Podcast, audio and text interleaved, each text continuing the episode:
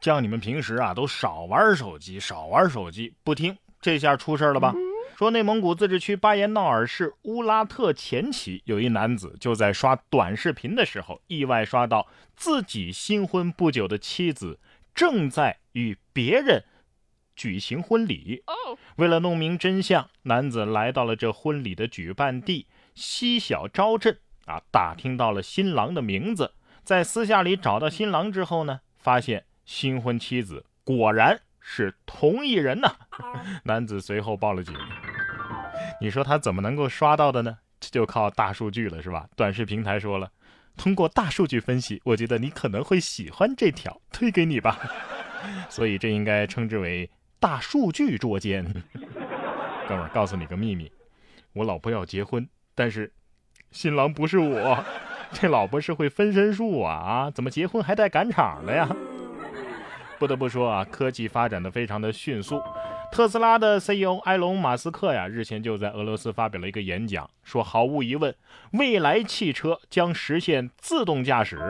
啊，这不是那个未来汽车啊，是未来的汽车。哈，除火箭之外啊，未来所有的交通工具都将是电动的。他还表示，下一步是在月球上建立永久基地，最终在火星上建立城市。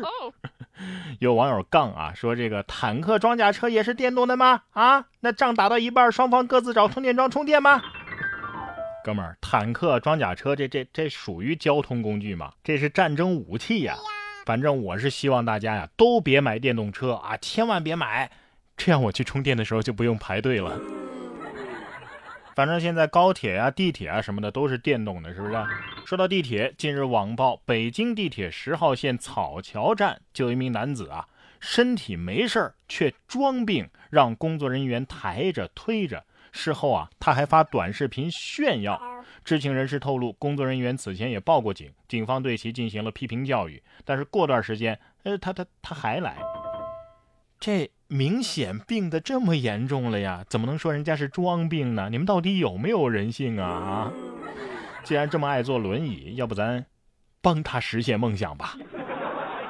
关于坐地铁啊，之前有一个女同事吐槽过，真心不建议大家坐地铁。我坐了六站，喜欢了十五个男生。不过我一想，这不科学呀！你们女生会喜欢坐地铁的男生吗？你们喜欢的不都是开兰博基尼的吗？啊！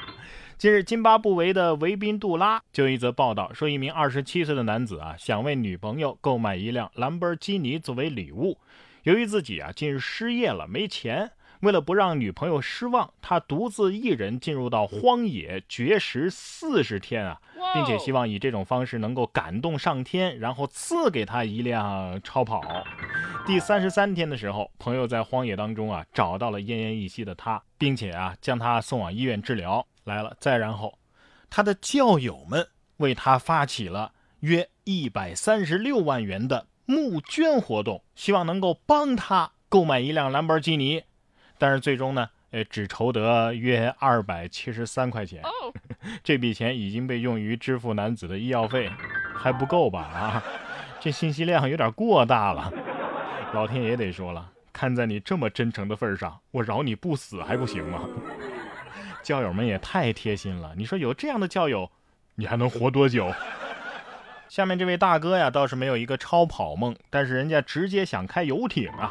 近日，在上海一个游艇俱乐部的码头，一艘价值千万的游艇突然不翼而飞。监控显示，深夜一男子翻墙进码头之后，擅自将停靠的游艇给。开走了，民警彻夜走访，终于锁定了嫌疑人。嫌疑人交代啊，他自学了驾驶技术之后，想偷开游艇去看日出，开着邻居家的游艇看日出是吧？结果因为操作不当，导致游艇搁浅。目前，嫌疑人已经被刑拘啊，案件也在进一步的开展当中。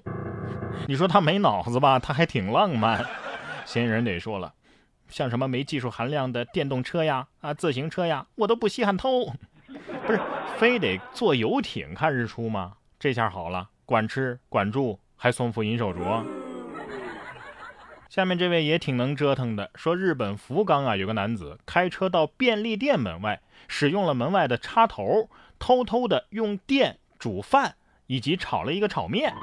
被人发现之后啊，最后店家报了警。警察来的时候，男子已经躲进了车里，然后锁了车啊，不肯出来，一直在车里啊躲了九个半小时，无视车外的警察。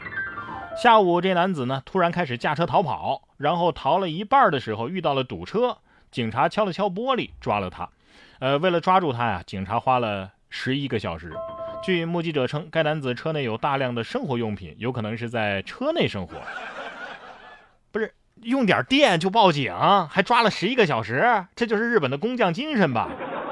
总感觉这三方店家、还有这男子以及警察，哪怕有一方会说句人话，也不至于搞这么大阵仗吧？明明是花点钱就能办到的事儿啊，非得去偷或者是去投机取巧。但是我们如果仔细思考啊，现实生活当中还有没有钱买不到的东西呢？哎，可能您说了，这不是老生常谈的话题了吗？哎，比如金钱买不来健康，买不来真心等等。哎，但是今天我们要为大家推荐的这本书叫做《金钱不能买什么》，可能会颠覆你的认知，因为它是从经济和市场的角度来看待这个问题的，直击社会的痛点，描述了一个处处都是明码标价的社会。同样也是我们所在的真实环境。只要肯付费，你就可以获得碳排放的权利，获得名牌大学的录取资格，甚至猎杀濒危的黑犀牛。金钱和市场如同水银泻地一般的是无缝入侵的。这也是我们常常抱怨的，有钱几乎是可以买到一切这种想法，阻碍了我们追求公正公平的脚步，让原本津津有味的生活变得是那么的枯燥乏力，以至于我们现在年轻人啊，很多都想躺平，是不是？这就是金钱不能买什么这里边揭露的真相。听完这本书，我们甚至会改变一种金钱思维。以前只是考虑盈利啊、亏损呐，哎，只会问，哎，这个多少钱呢？现在我们还会衡量伦理和道德，这能不能用钱来交换？用金钱来解决这个问题是否是合适的？我们能重新的认识金钱和市场，也重新的看待生活当中的各种现象，很多关系到我们人生轨迹的问题，我们都会有更深、更好的思考。然哥读书会本周就会更新这本《金钱不能买什么》，听我帮你解读金钱的界限。然哥读书会是我发起的一项读书分享会，在这里我为大家精选了全球一百本好书，每期十五到二十分钟的精解拆读，帮你把每本书给读懂读透，助你实现全方位的提升。怎么来听呢？搜索微信公众号“然哥脱口秀”，打开微信搜索“然哥脱口秀”，回复“读书会”三个字，或者是按照指引来操作。我在这里等着你。